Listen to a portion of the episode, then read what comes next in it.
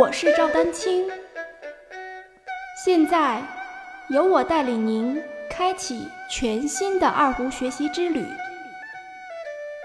让我们一起进入二胡讲习堂吧。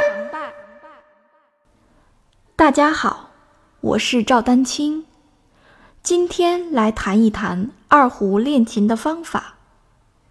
因为很多学习者在练琴的过程中，经常遇到的一个问题就是，时间也花了不少，效果却连自己都不满意。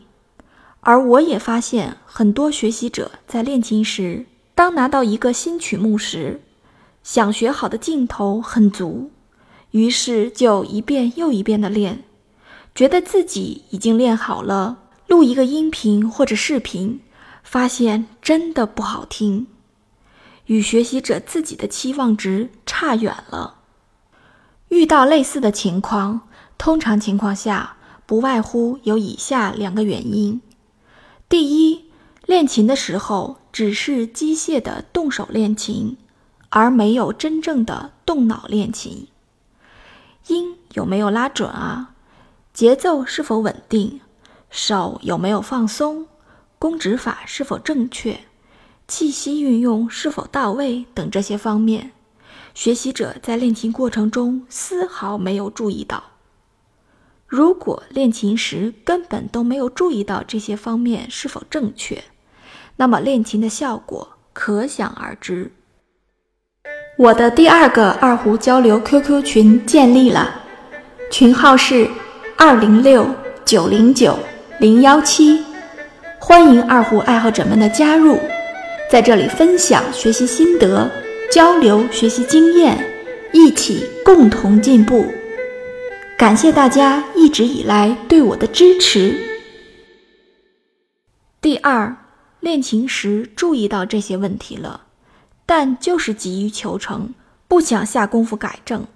明明这个地方两手配合都乱了，明明这个地方换把没有衔接上。明明这个地方音不准了，但就是继续往下练习曲子，从来都是从头至尾一遍又一遍的练，看似刻苦，遇到的问题一个都没有解决，总想着这一遍音不太准，那就再拉一遍，也许就好了。想想看，都没有仔细体会找到音不准的具体原因。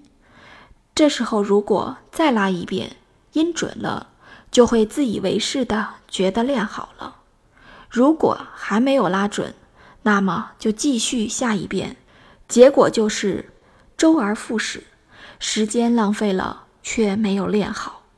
因此，练琴时候的注意力和意志力同等重要。注意力能使我们及时发现问题。意志力能使我们不断解决问题。遇到问题不可怕，但只有真正的解决问题，才会使我们的练琴更有效果，更有进步。要知道，化整为零的练琴思路，在绝大多数情况下，会更加适合我们的练琴。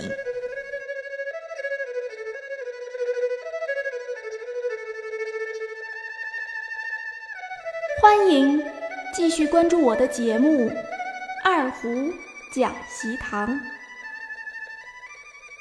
大家如果需要与我进行交流，也欢迎添加 QQ 号二二六三七八七三零八，昵称为“光明行”。更多精彩内容，欢迎关注网站赵丹青。二胡艺术网微信公众号：赵丹青二胡艺术。